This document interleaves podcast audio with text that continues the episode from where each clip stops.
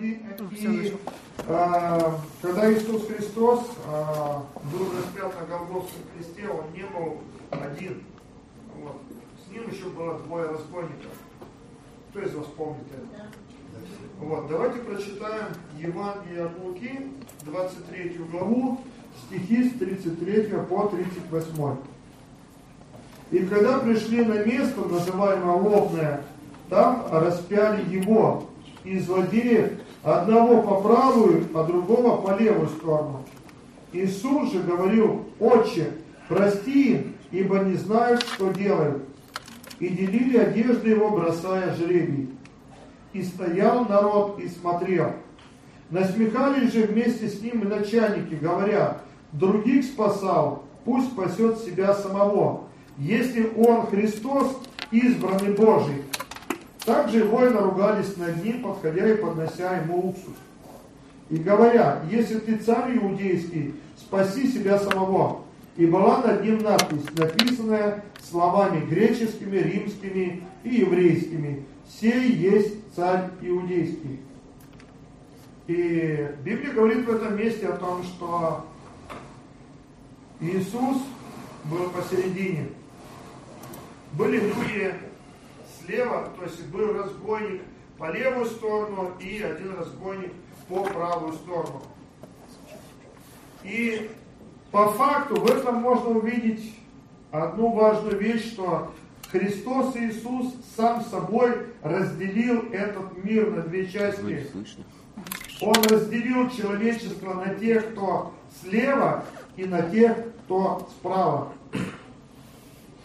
Мы, каждый из нас, мы грешники, и мы не, а, не лучше тех разбойников, которые висели на кресте. По римскому закону, а, даже сейчас во многих учебных заведениях изучают предмет римское право. Кто изучал?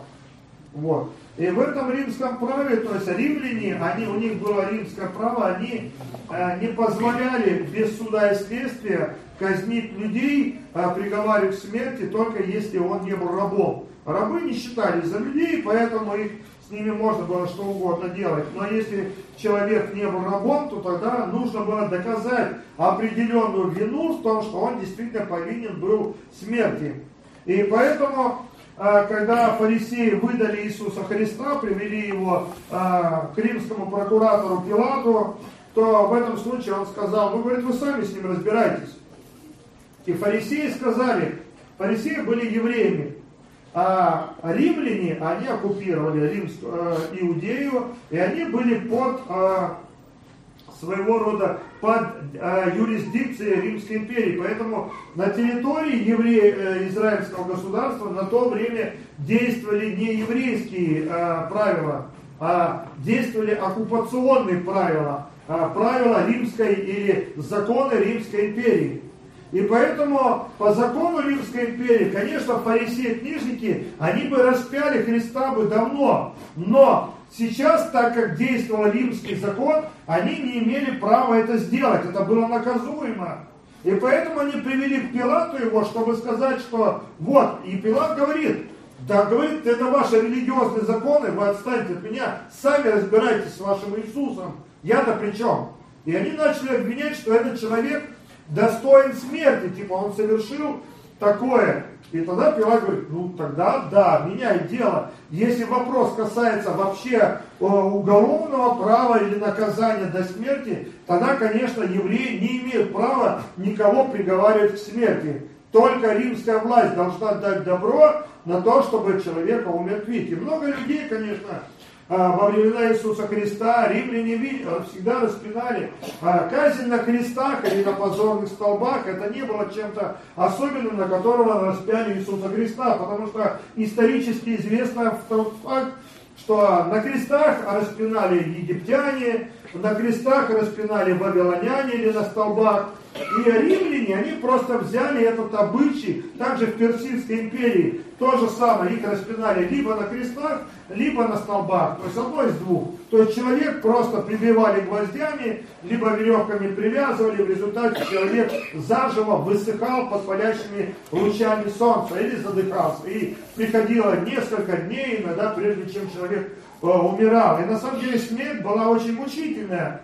И римляне, в конце концов, они спустя сто лет отменили эту казнь, которая считалась бесчеловечной. И они решили, самый лучший вариант это голову, раз отрубил и все. И римским гражданам, вот апостол Павел, вы помните, он был римским гражданом, ему отрубили голову, потому что римляне, они как бы считались другой нацией, более высшей, и поэтому римлян нельзя было распинать на кресте, если они не были зачинщиками, бунтарями и рабами. И поэтому их просто распинали, это была медленная, мучительная смерть, которой бы никто из нас никогда бы не пожелал.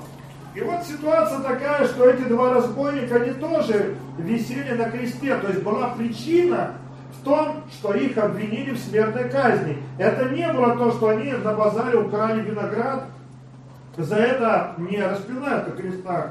Это не было какой-то, что, знаете, кто-то что-то сказал на кого-то, оскорбил или еще что-то. Потому что причина была действительно серьезная. То есть по римскому закону эти два человека были приговорены к распятию. Возможно, они выступали против Римской империи, подбивали к бунту или еще что-то, в городе какое-то возмущение произвели. Кроме того, в то время существовала такая э, политическая партия зелотов. Кто из вас слышал? Зелоты это примерно ну, то же самое, что партизаны во время Второй мировой войны, или вот э, это террористы. Они всегда ходили с плащами, у них короткий кинжал здесь был, и поэтому эти зелоты ненавидели римлян. Они ненавидели римлян, как может ненавидеть человек, когда захватили его землю. Во время Второй мировой войны были партизаны, которые ненавидели немцев, которые окружили нашу землю, захватили, и они всяческими способами старались подпускать под откос поезда, взрывать танки, э, нападать на деревни, где расквартированы были немецкие части. И это была часть как бы освободительной партизанской войны. Понимаете, да?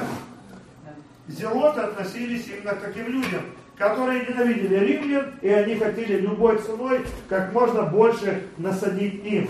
Так вот, эти люди, возможно, они были зелотами, раз их приговорили к смертной казни. И они висели на этом кресте. Вот. Но одна такая вещь. Был еще третий человек, которого, который не висел на кресте. Его звали Варава. Кто помнит? Вы помните, был такой человек Варава. Если вы хорошо помните из Библии, то Варава это был человек, на котором поменялись, а, они обменялись с Иисусом. Потому что Пилат сказал, я вообще-то по обыкновению в день Пасхи, когда у вас еврейская Пасха, я должен выпустить одного человека на свободу. И поэтому я могу вам отпустить Иисуса Христа. И тут вся толпа начала кричать, не надо нам Иисуса, отпусти нам Вараву, представляете? Они начали кричать, отпусти нам Вараву. А Варава был судим за произведенное в городе возмущение и убийство. Возможно, он тоже был зелотом. Возможно, или просто разбойником. Но в любом случае, между Христом, Иисусом и разбойником люди выбрали разбойника. Им не нужен был Иисус. Им нужен был разбойников, подстрекаемые фарисеями и книжниками, они начали кричать, отпусти нам Варава. Даже Пилат умы стоял и сказал, какое зло он сделал. Я вообще не вижу ничего причин для того, чтобы его вообще на кресте распинать. То есть этот язычник, человек с языческими корнями, римлянин, он был удивлен. Почему вы мне отдаете человека на распятие, который вообще ни в чем не виноват? Но фарисеи и книжники, Библия говорит, а Пилат знал, что они предали его из-за зависти. Знаете почему? Причина была в том, что э, книжники и фарисеи это была религиозная элита того времени. Они были в государственной власти, они были вместе с царем Иродом вместе, и все, они у них были такие, э, они такие были, знаете, у них богатство было, власть, влияние на людей, и они использовали веру для собственного обогащения. И это была противоположность тому, что учил Иисус Христос. Так вот, вот эти фарисеи, книжники, они увидели одну такую вещь. Они увидели в то, что за Иисусом людей гораздо больше следует, чем за ними. Они остаются одни. И они пришли, они стали говорить своему первосвященнику, слушай, надо что-то делать с ним, потому что все за ним идут. Вы понимаете, о чем говорю? Картинку можете эту представить? Они позавидовали. Потому что когда Иисус шел, Он был в любви, Он был в доброте, Он в простоте, Он помогал нищим людям, Он помогал людям, рассказывал притчи о бедном самарянине. И людям было сладостно его слушать, потому что они говорили, во, вот это проявление Божьей любви. А фарисеи ходили, так сложив ручки на животе, наверное, скорее всего, на большом, побольше, чем у меня. Вот, складывали и э, и им нравилось, когда говорили им учитель, учитель, и они такие, им в кайф это было. Вот, потому что они хотели, чтобы они говорили все хорошо. Им хотелось власти, и религии, и управлять, и контролировать людьми через а, веру в Бога. То есть вот чего они хотели. А Иисус был простой. И он был такой, знаете, его как бы называют некоторые нищие, там, голодранец, да, может быть так, он выглядел в простой одежде, он не был как фарисей, у них не, не было каких-то, у него у Иисуса не было золота там чего-то, он был просто простым человеком, плотником и сыном плотника, вышел из простой семьи, и вот кто согласен с этим? Да, он именно таким и был. Но он, и он не учился нигде в библейской школе, он с детства знал Писание, потому что у евреев принято с детства изучать Тару, закон Моисея. И он, начал, и он начинал учить, и люди, в Библии написано, говорит о том, что удивлялись словам благодати, исходящим из уст его. То есть слова особенной благодати были, они, и учил он как власть имеющий, а не как книжники фарисеи. И это была просто радикальная разница между э, ими фарисеями и между Иисусом. Это простота искренность, чистота и такая надменность, религиозная надменность фарисеев и книжников. У них там были крутые ленд-крузеры, у них там были деньги, извините, я немножко под наше время трактую. И у них было все. И они такие, и тут за Иисусом пошла толпа. И им это не нравилось.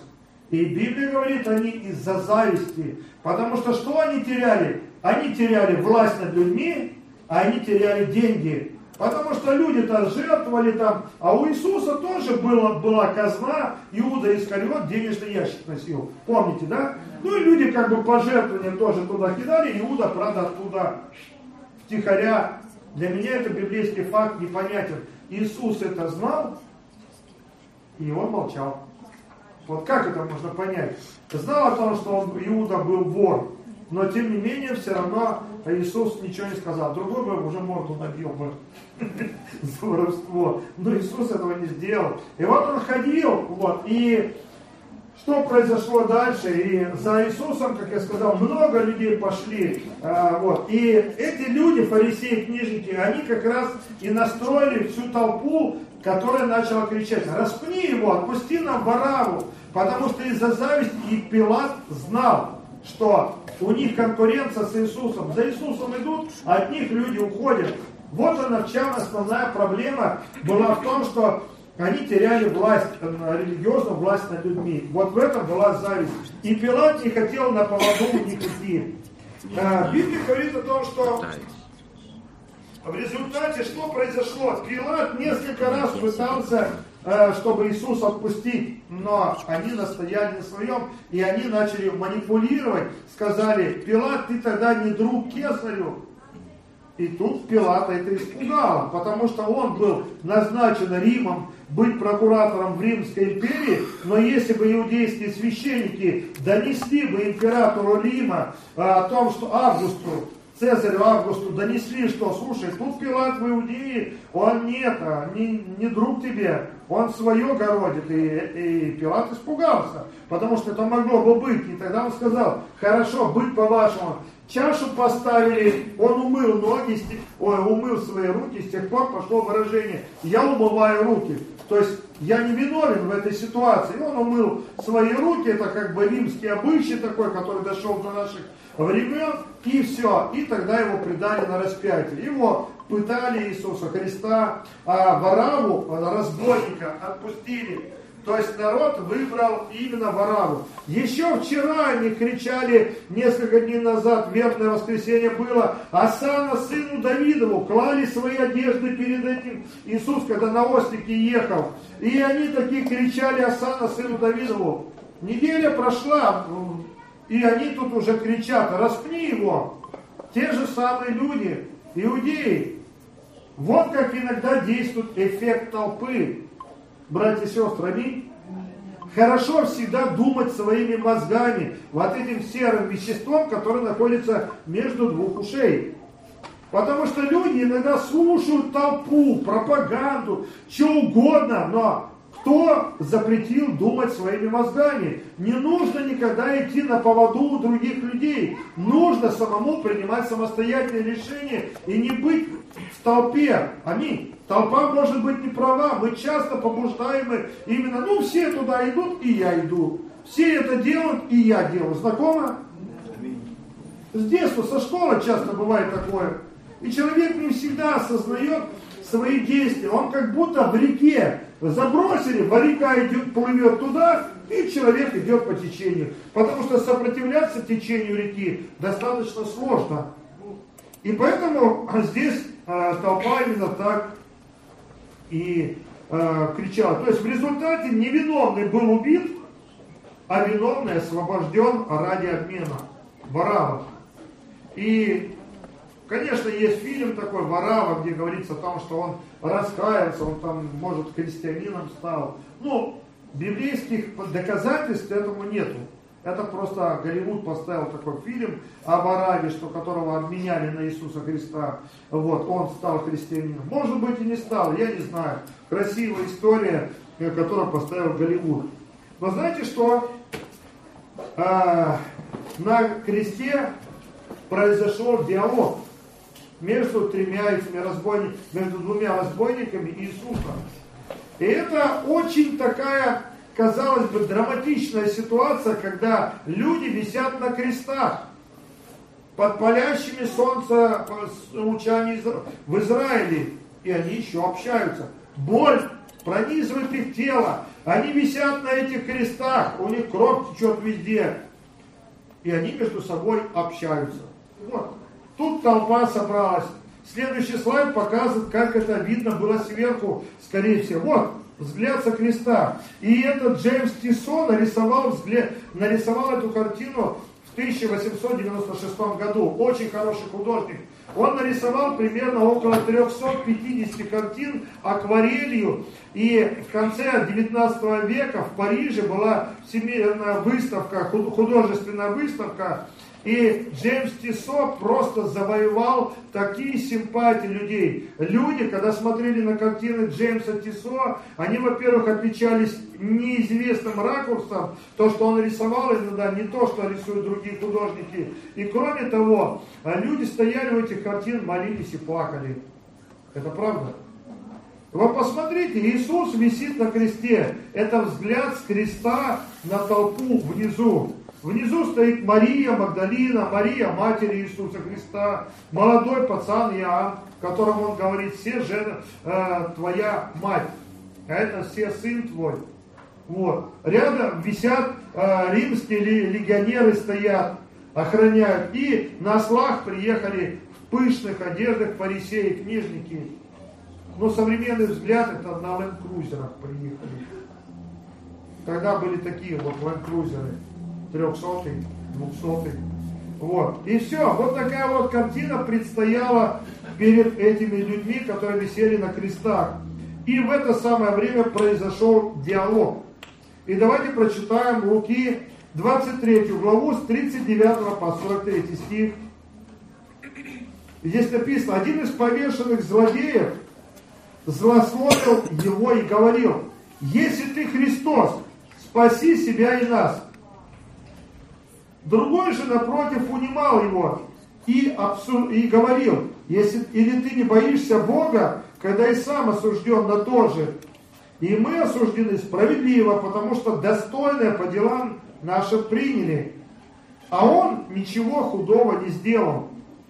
И сказал Иисусу, помяни меня, Господи, когда придешь в Царство Твое. И сказал ему Иисус, истинно говорю тебе, ныне же будешь со мной в раю. То есть обратите внимание, что Иисус на кресте с уверенностью сказал, что сейчас же будешь со мной в раю. Теперь я хочу, чтобы вы о себе подумали. Он сказал своим, э, э, сказал, истинно же будешь со мной в раю. Эти люди, которые кого-то убили, либо они что-то произвели, но то есть был закон римский, который приговорил их к повешению на кресте, к смертной казни. И вот вот эти люди, я думаю, что здесь в зале нет никого из вас, кто сделал бы какой-то грех, который был бы хуже, чем сделали эти разбойники на крестах. Вряд ли такие люди есть. Но даже этим, этому человеку, который сказал Иисусу, помяни меня, Господи, в Царстве Твоем, когда придешь, даже ему Иисус сказал, ныне же будешь со мной в раю. Задумайтесь, насколько вы лучше этих разбойников. Я не думаю, что вы кого-то убили, не думаю, что вы там подняли какой-то правительственный бунт, из-за чего власти приказали вас к расстрелу. Вряд ли здесь такие люди есть.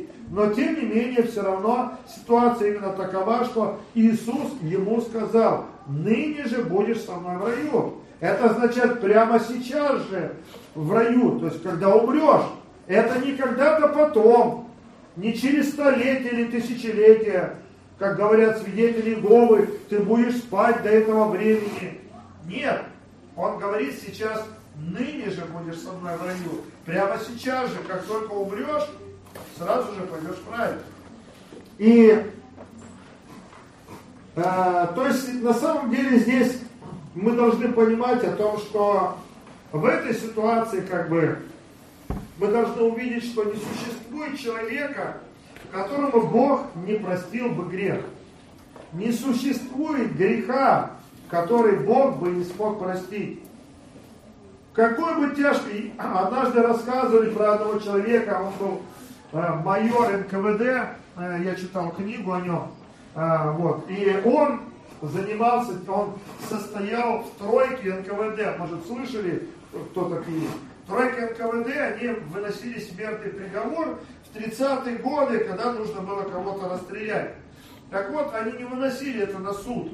У них был определенный список людей, у них был план, они должны были столько-то людей расстрелять. Поэтому решение принималось три человека вот это в стройке НКВД, раз пришла фамилия, обвиняется, шпионаж, пользу там иностранного государства. А на самом деле человек просто вот на соседа донес, вот ему дорогу не уступил, машину не там припарковал, образно говоря, или может еще, и он просто решил его, ну так подставить, говоря современным языком, донести на него то, чего человек не делал вообще. Или, может быть, ему захотелось квартиру его отжать. Ну, а как сделать? Нужно просто властям сказать. А вот он, я слышал, вот это и вот это. И все, там не разбирались. Приходил, приезжал черный воронок, сажали в машину и в тюрьму. И все. И приговор. Три человека выносили расстрел. И все. Там пусть Бог разбирается на небе. Вот таким образом происходил суд без суда и следствия в 30-е годы. Много людей репрессировали, расстреляли, вот, они попали под репрессии. Вот она на самом деле ситуация, которая была. И вот этот э, генерал, ой, майор э, НКВД, он рассказывает, что через меня столько верующих прошло. Он в книге пишет. Я говорю, но я, говорит, верующих ненавидел. Для меня было одно и то же православные, баптисты, пятидесятники, там, кто угодно говорит всех под одну косу. Я ненавидел Бога, которого нет, и ненавидел а, также всех верующих. Нету Бога, я орал, не существует его, и все. А его спрашивают, почему нет? Мне коммунистическая партия сказала, что Бога нет, его никто не видел. И вот этот вот офицер, майор НКВД, Он прошел, говорит, он в стройке и был, мы, говорит, много приказов подписали, расстрелять, расстрелять. Однажды фильм такой страшный есть в этом, в интернете на эту тему американцы поставили, его уже, по-моему, убрали с Ютуба. Но они поставили этот фильм про репрессии 30-х годов. Жесть полная. Такой конвейер смерти людей там, землянка, людей заводили, чтобы не слышно было, а там такой подъемник, и трупы выносили, и заранее выкапали ямы, и людей просто хоронили. Вот, прямо сотнями, сотнями. Фильм жесть, там лучше не смотреть. Я посмотрел, мне аж не по себе было. И на самом деле это истина была. И вот этот человек в конце жизни, он умирал в муках. И этот страх смерти был на его жизни. Он понимал, что жизнь завершится. И тут к нему однажды пришел верующий человек, и он сказал, ты знаешь, говорит, тебе немного осталось жить. И он говорит о том, что да, я знаю, что немного жить. И он какие чувства ты испытываешь сейчас? И он говорит, страх. А страх, говорит, перед чем? Перед смертью. Он говорит, а зачем тебе испытывать страх перед смертью? Ты же в Бога-то не веришь. Ты христиан, говорит, сколько расстрелял. Многих людей. Он говорит, знаешь, не могу объяснить, но я знаю, что ей как только закроются мои глаза, меня ждет ужас похуже, чем тот, который я делал здесь для этих верующих людей. И я не могу это объяснить. Не могу. Но я, говорит, знаю, что это меня ждет, как только закроются мои глаза. Мое тело останется на земле, а я, выйдя из своего тела, попаду на этот суд. Ему говорят, ты же не веришь в это, ты свою жизнь все доказывал, что такого нет. Он говорит, я как бы сейчас, говорит, не знаю, у меня уже нет ответа, но я боюсь умирать. Здесь я, говорит, могу солнечный свет еще видеть. Я, говорит, здесь могу э, общаться с людьми, но там ждет меня ужас. И тогда этот верующий человек сказал, может быть, ты хочешь попросить у Бога прощения. Он сказал, да за то, что я сделал, ты, ты просто не знаешь, сколько я убил людей, сколько я этих женщин изнасиловал, которые были обречены уже на расстрел. Какая им разница? Все равно через э, полчаса расстреляли. И он говорит, ты бы просто не знаешь это, что, что я творил. И э, меня Бог не может простить за это. И этот верующий человек сказал, нет, прости. Он говорит, неужели Бог настолько милосердный, что я, если Он есть, что я столько людей убил, и Он неужели меня сможет за это простить? И этот верующий сказал о том, что да, даже так. Потому что ты это все делал, не зная, будучи в плену, в рабстве, в сатаны, во тьме, но Бог тебя готов даже это простить. И сказал, что мне делать для этого? Как я могу искупить свою вину? И верующий ему говорит, он в книге написал, говорит, тебе не надо искупать вину. За тебя уже искупил Иисус Христос твою вину. Все, что тебе нужно, просто встать на колени сейчас со мной и попросить у него прощения. И они встали, и Божий свет наполнил его жизнь. Бог дал им еще какое-то время прожить на земле, и он стал одним из самых ревностных проповедников Евангелия. И он, и он знал, о чем он говорит, потому что его жизнь наполнила Божья любовь. Вот такое вот произошло в жизни людей. То есть Бог простит даже вот таких вот грешников, которые творили столько много зла. Поэтому Бог готов каждого простить. Давайте еще один пример разделения на а, лево и направо прочитаем. Это Матфея 25 глава стихи с 31 по 46. Когда же придет Сын Человеческий во славе Своей, все святые ангелы с Ним, тогда сядет на престоле славы Своей. И соберутся перед Ним все народы, и отделит одних от других, как пастырь отделяет овец от козлов. И поставит овец по правую свою сторону, а козлов по левую. Тогда скажет царь тем, которые по правую сторону его, придите, благословенные Отца моего, наследуйте царство, уготованное вам от создания мира. Ибо я был голоден, и вы дали мне есть, жаждал, и вы напоили меня, был странником, вы приняли меня, был наг, и вы одели меня, был болен, и вы посетили меня, темнице было, вы пришли ко мне, тогда праведники скажут ему в ответ, Господи, когда мы видели Тебя алчущим накормили или жаждущим напоили, когда мы видели Тебя странником и приняли, или ногим и одели, когда мы видели Тебя больным или в темнице и пришли к Тебе, и царь скажет им в ответ, истинно говорю вам, так как вы сделали это одному из этих братьев моих меньших, то сделали мне, то есть христианам. Тогда скажет и тем, которые по левую сторону, идите от меня проклятые в огонь вечный, уготованный дьяволу и ангелам его. Ибо алкал я, и вы не дали мне есть. Жаждал, и вы не напоили меня. Был странником, и не приняли меня. Был наг, и не одели меня. Болен и в темнице, и не посетили меня. Тогда не скажут ему в ответ, Господи, когда мы видели Тебя алчущим или жаждущим, или странником, или ногим, или больным, или в темнице, не послужили Тебе, тогда скажет им в ответ, истинно говорю вам, так как вы не сделали это одному из сих меньших, то не сделали мне. И пойдут сии в муку вечную, а праведники в жизнь вечную. На следующей картинке вы можете увидеть, вот, и это не та картинка. Вот, козлы и овцы. Э, пастырь, вроде бы одно стадо, люди вокруг много, но все дело в том, что э, этот пастух, он отделяет козлов в одну сторону, а овец в другую сторону. То есть вот он, хороший Иисус объяснил о том, что э, он также, Иисус собой разделил людей на левых и правых. И эта притча, она то же самое говорит о том, что козлы будут отделены на правую сторону, и овцы на правую сторону, а козлы в левую. Кто из вас хотел бы быть козлом? Вряд ли. Такие люди найдутся. Но овца в Божьем понимании это смиренное животное. И бывает жертвенное животное, да.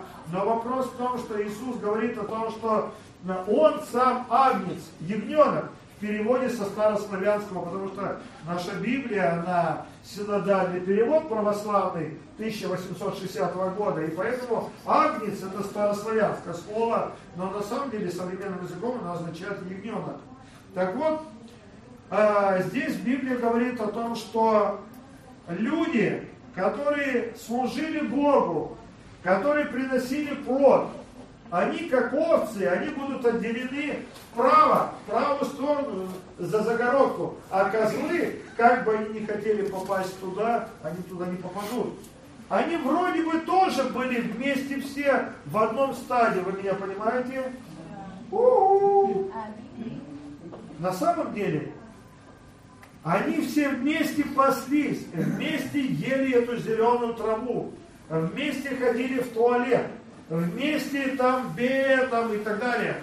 Но вопрос в том, что пришло время отделения, и э, по правую сторону отделяются овцы, а по левой стороне от этого пастуха здесь остаются козлы.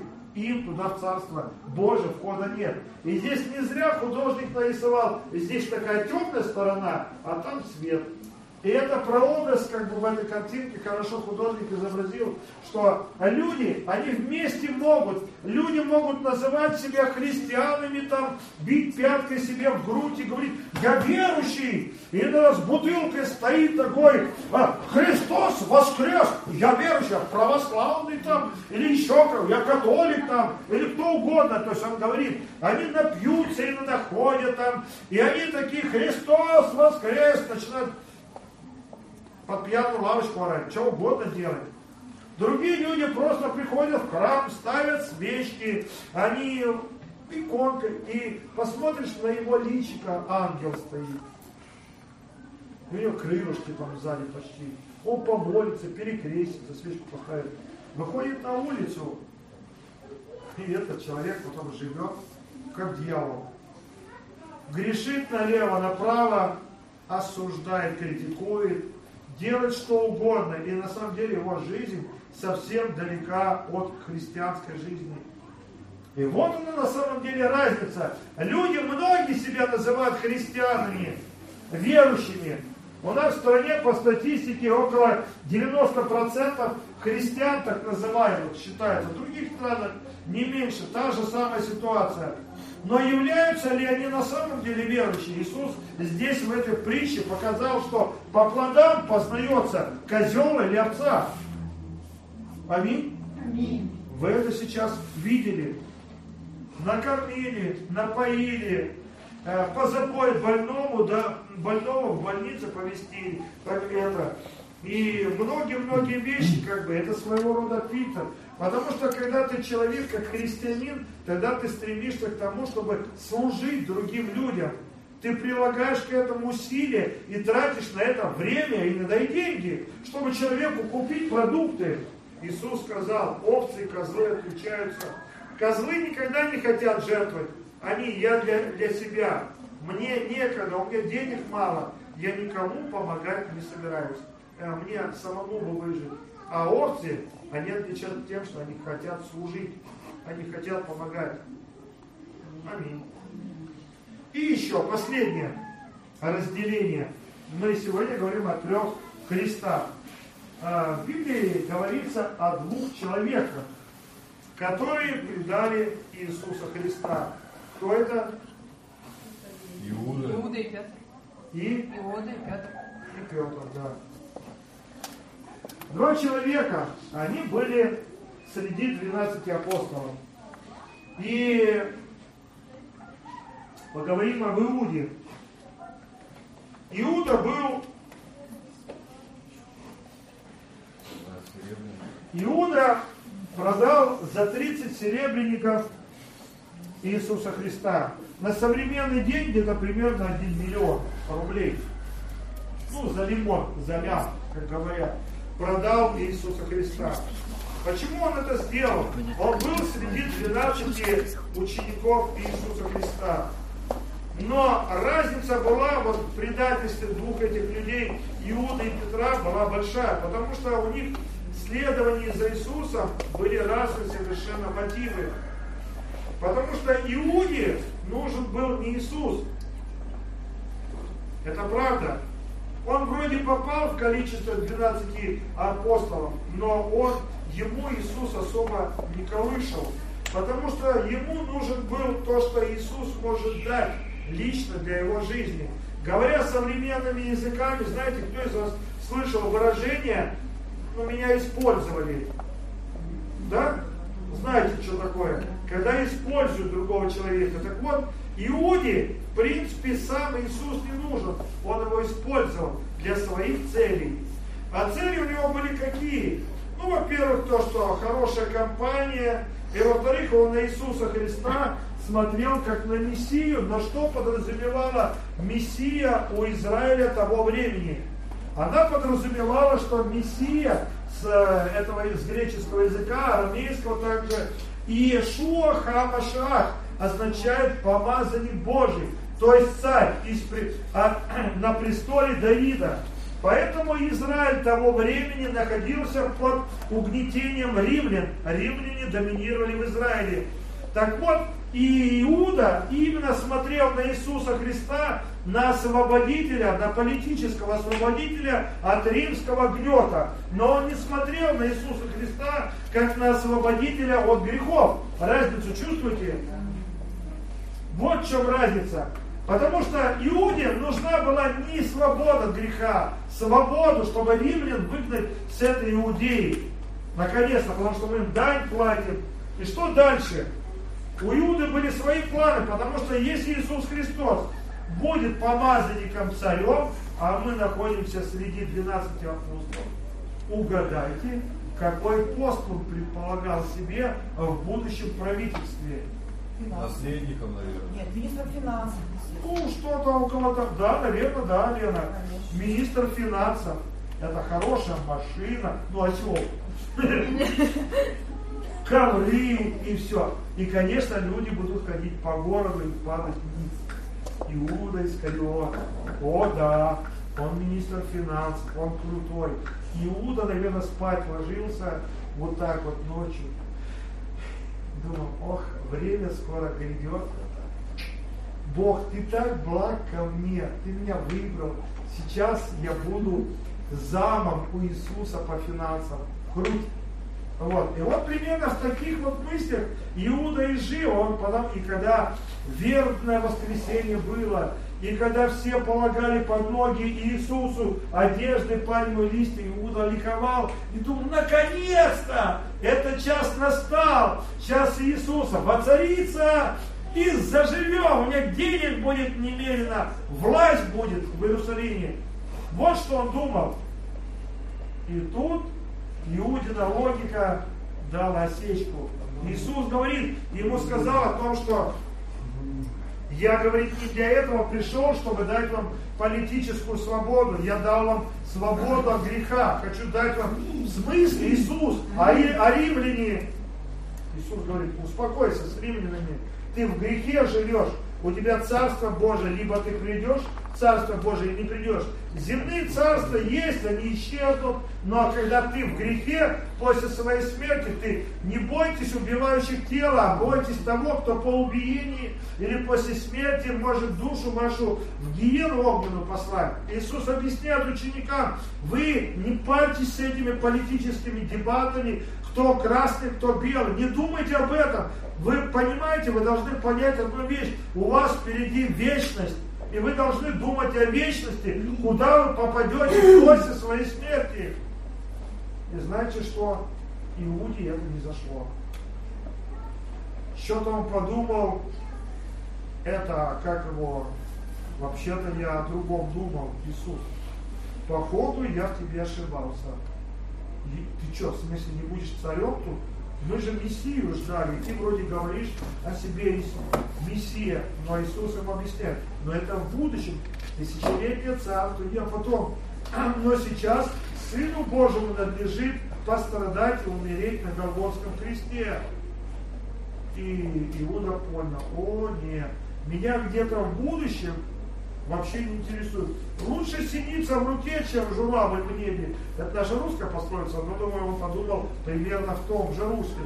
Зачем мне ждать когда-то в будущем? Я сейчас хочу денег, я сейчас хочу жить хорошо. На земле меня не интересует, что там будет потом. Меня сейчас интересует жить, мне нужны деньги, мне нужно все, чтобы я хорошо жил и мухи не кусали. Иисус сказал, я не для этого пришел.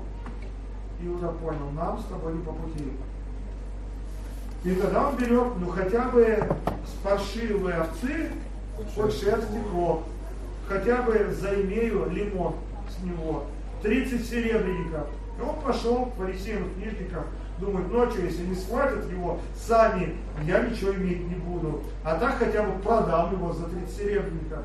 Он пошел, договорился, и вот на торгу они ему дали 30 серебряников один миллион, ну машину купился, осла хорошего, наверное. Не, он не успел. Библия говорит о том, что он потом повесился.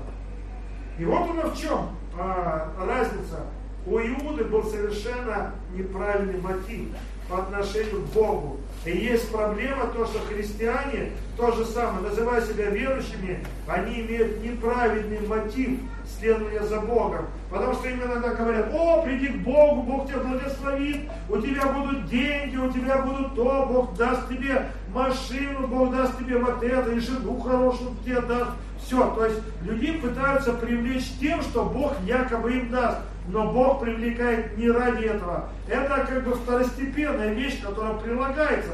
Ищите прежде Царство Божие, а все остальное приводится к вам. Но в первую очередь к Богу нужно приходить ради Бога и прощения грехов. Аминь.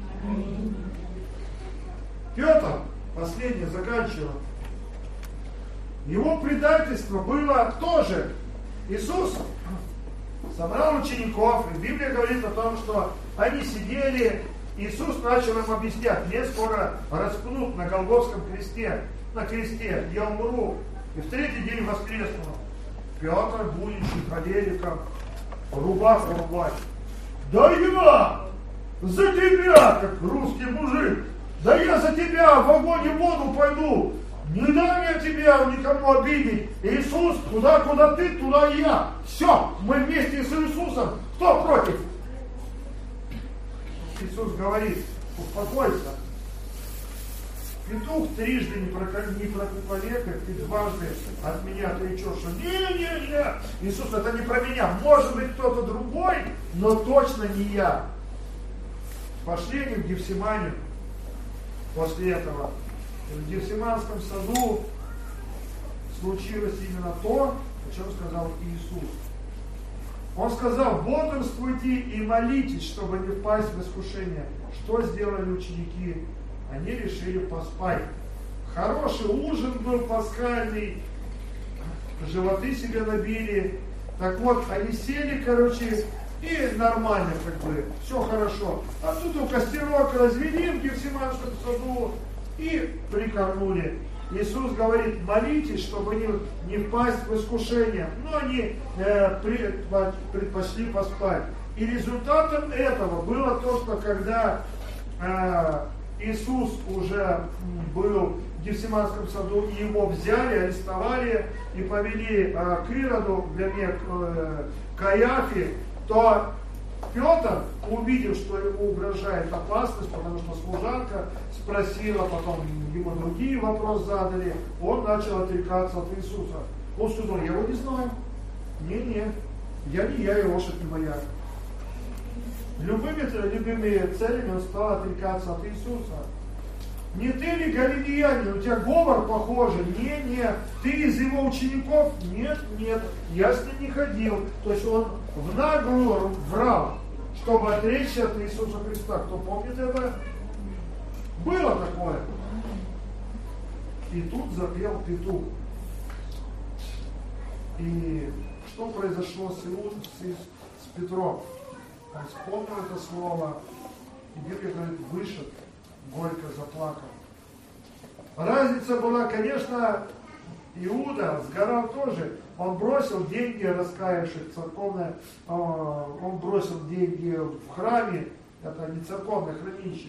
Перевод неправильный, потому что на то время церкви не было. У изра... израильтяне собирались в синагогах, а не в церкви. Там написано просто церковное хранилище, неправильный перевод. Вот. А на самом деле он бросил э, в храме эти деньги, не нужны мне эти деньги. Библия говорит, он пошел и удавился.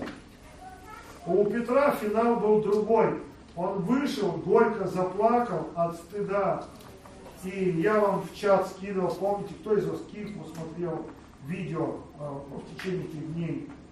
А, Кочкин Андрей хорошо изобразил это раскаяние такое, он просто не находил себе места, он переживал эту боль, я своего любимого учителя предал, что мне делать? Стыд а не стыд и просто одолевали его. Но все дело в том, что знаете, в чем, мои друзья, разница в предательстве. И Петру всегда нужен был Иисус. Он его любил. В отличие от Иуды. У Иуды свои цели и планы на Иисуса были. А Петр любил Иисуса. Он хотел за ним всю свою жизнь следовать. И вот все дело в том, что когда это произошло, он просто из-за того, что он не, не домолился, он просто сломался, испугался и смолодушествовал. И грех судить Петра, как мы себя поведем, если будут трудности в нашей жизни, когда нам будет угрожать какая-то смертельная опасность.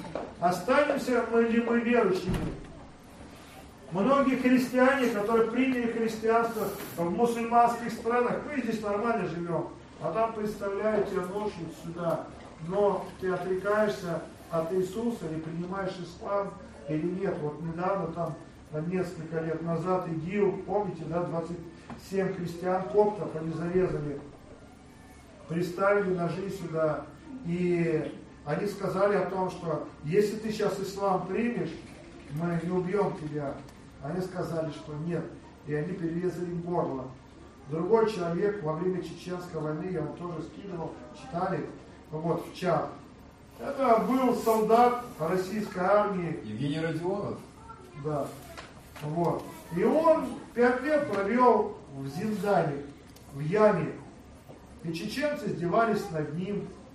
Но все дело в том, что они заставляли его, о, давай отрекись от своего христианского бога, прими ислам, вот дочка моя, женишься на ней, детки пойдут, будешь жить у нас. Он сказал, нет. И когда они пытались крестик сорвать с него, не получалось. И он сказал, нет, я христианин, и я останусь христианином, несмотря... И он пять лет прожил, Бог ему помогал. Реально, он выжил там. Он был как боксерской грушей для чеченских боевиков. Но он под угрозой своей смерти все равно не сдался и не принял ислам, оставшись христианином. И неважно, православный католик или протестант, там, он свою веру не продал под страхом. Вопрос только касается, а как мы бы в этой ситуации повели. И Петр, он, конечно, смолодушествовал. И, но тем не менее, его покаяние, это была боль его сердца, он плакал. Господи, как я могу дальше жить с этим? Ты меня три с половиной года воспитывал, учил. Я был с тобой, мы с одной чашки почти ели. У него в голове проносилась гора преображения. Как с Иисусом, потому что Иисус, он не такой, как многие люди на иконах изображают. Такой депрессивный лист. Иисус был живой, жизнерадостный, вообще, потому что Библия говорит, сила Господа есть, радость Господи, сила мне, да? Иисус был жизнерадостный, и Петр ходил, он вспоминал все эти моменты, которые они пережили с Иисусом в течение трех с половиной лет, и он его предал, своего близкого учителя, который любил его, который ему дал все, будущность и надежду, а тут произошло это. И в результате он, эта боль была. И эти кошмарные были дни до воскресения Иисуса Христа. Петр неизвестно, как, как пережил это. И в субботу был субботний покой, как в Израиле заведено. И в воскресенье утром ученики собрались в одном месте, обсуждали друг с другом. Они говорили о том, что вот это произошло. Некоторые думали, мы уж надеялись, что это действительно тот, о котором говорилось в Писаниях.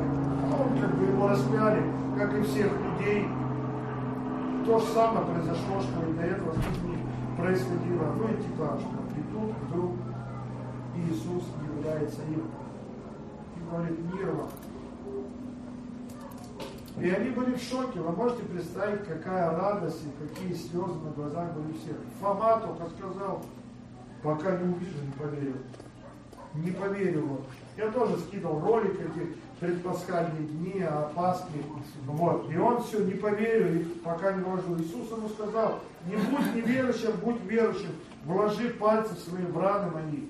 И потом он стал верующим. И знаете, эти ученики Иисуса Христа, они стали верными последователями для того, чтобы распространять Евангелие по всему лицу земли. Почему он это сделал?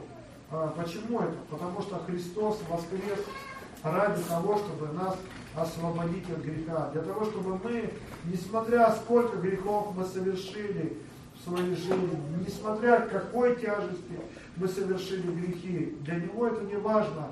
Раз Он простил разбойников, разбойника на кресте, то Он простит и каждого из нас. И собой Иисус Христос разделил именно человечество на левых и правых, на овец и козлов.